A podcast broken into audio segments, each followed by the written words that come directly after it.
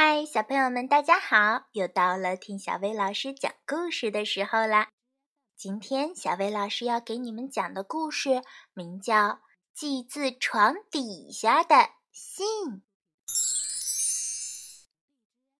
青蛙先生有个怪毛病，他喜欢睡在床底下。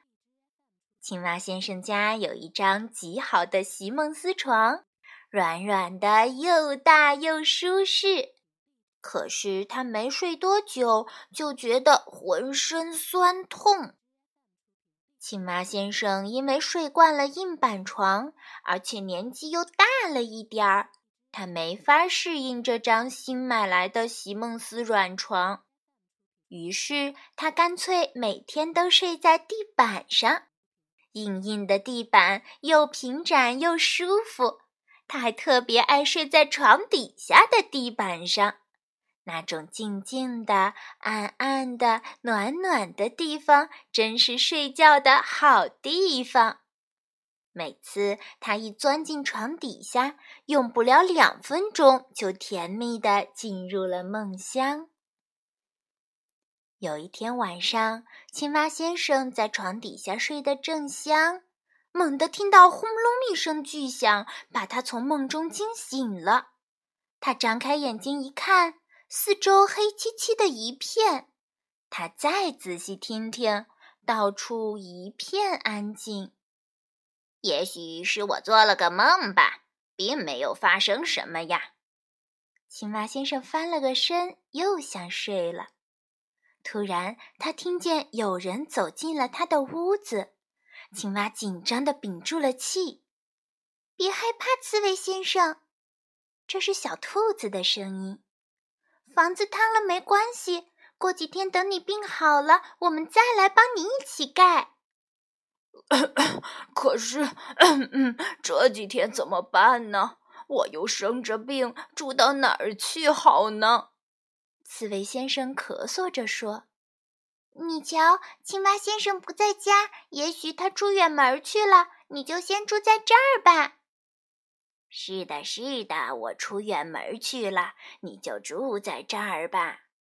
青蛙先生在床底下轻轻的自言自语：“这怎么好意思呢？主人不在家，我怎么可以就住在这儿呢？”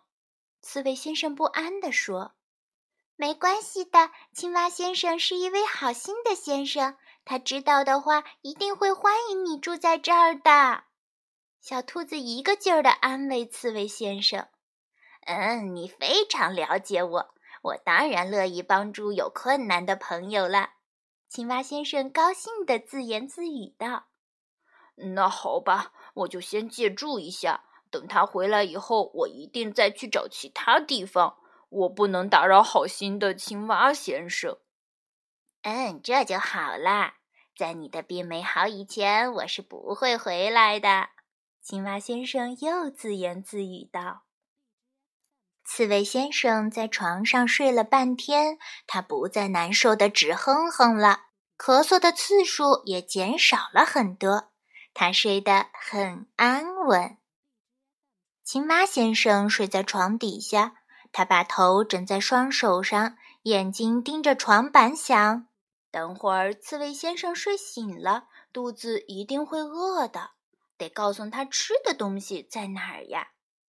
于是，青蛙先生从床底探出头来，他轻轻地打开了床头柜，拿出纸和笔，写了一封信：“刺猬先生，你好，欢迎你来我家养病，请注意。”在我家的橱柜的第三个橱门里，放着几听美味的食品罐头，还有新鲜的面包。睡醒以后，请你放开你的胃口吃吧。饮料在冰箱里，有牛奶，还有橘子汁，随你选用。祝你早日康复。正在遥远国度旅行的你的朋友青蛙。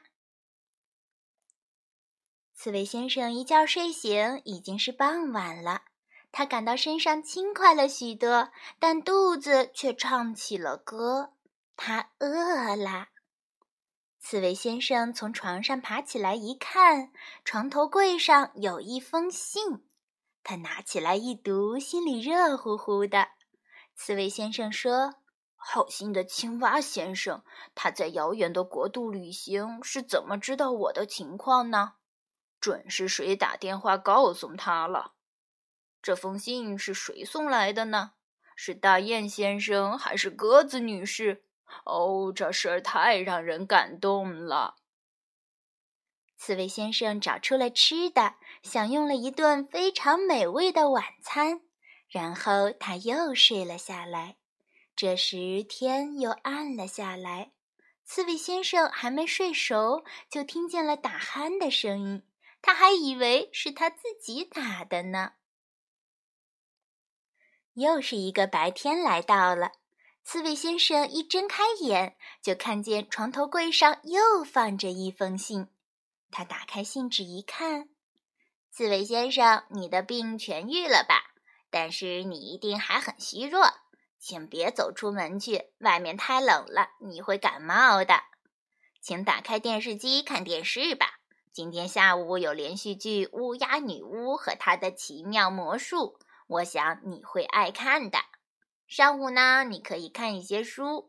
我的大橱柜的第二个橱门里有很多有趣的书。我就快从遥远的国度回来了，我们很快会见面的。你的朋友青蛙。刺猬先生看了信，不知道有多高兴。他按照青蛙先生的意见办，上午看书，下午看电视，度过了非常愉快的一天。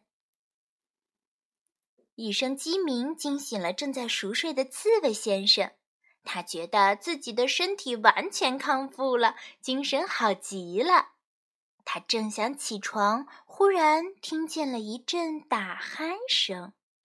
他以为自己又睡着了，可是自己明明是清醒着的呀，怎么可能打呼噜呢？刺猬先生在侧耳细听，这声音是从床底下传来的。谁躲在床底下呀？刺猬先生吓了一大跳，他蹦下床来，撩起床单一看，在他睡得软软的席梦思床下，睡着他的好朋友青蛙先生。刺猬先生紧紧地拥抱着钻出来的青蛙先生，他说：“老天，你的遥远国度就在我的身子下面，就在这暗暗的床底下。”你寄自遥远国度的信就是从床底下发出的，你太让我感动了。你怎么可以这样对自己呢？你怎么可以和我开这样的玩笑呢？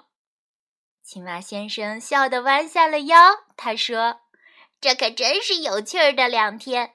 不过我只能像只老鼠一样，在半夜里你睡着的时候才出来偷吃一点东西，可把我饿坏了。”咱们赶快享用一顿丰盛的早餐吧！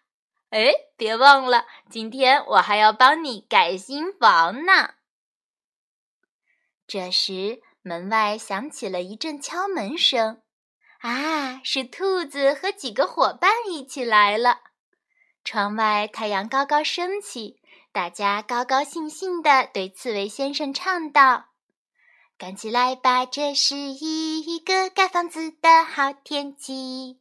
我们大家一起帮忙，新房马上就盖好。嘿，好啦，今天的故事就到这儿了。明天还有更好听的故事哦，咱们明天见。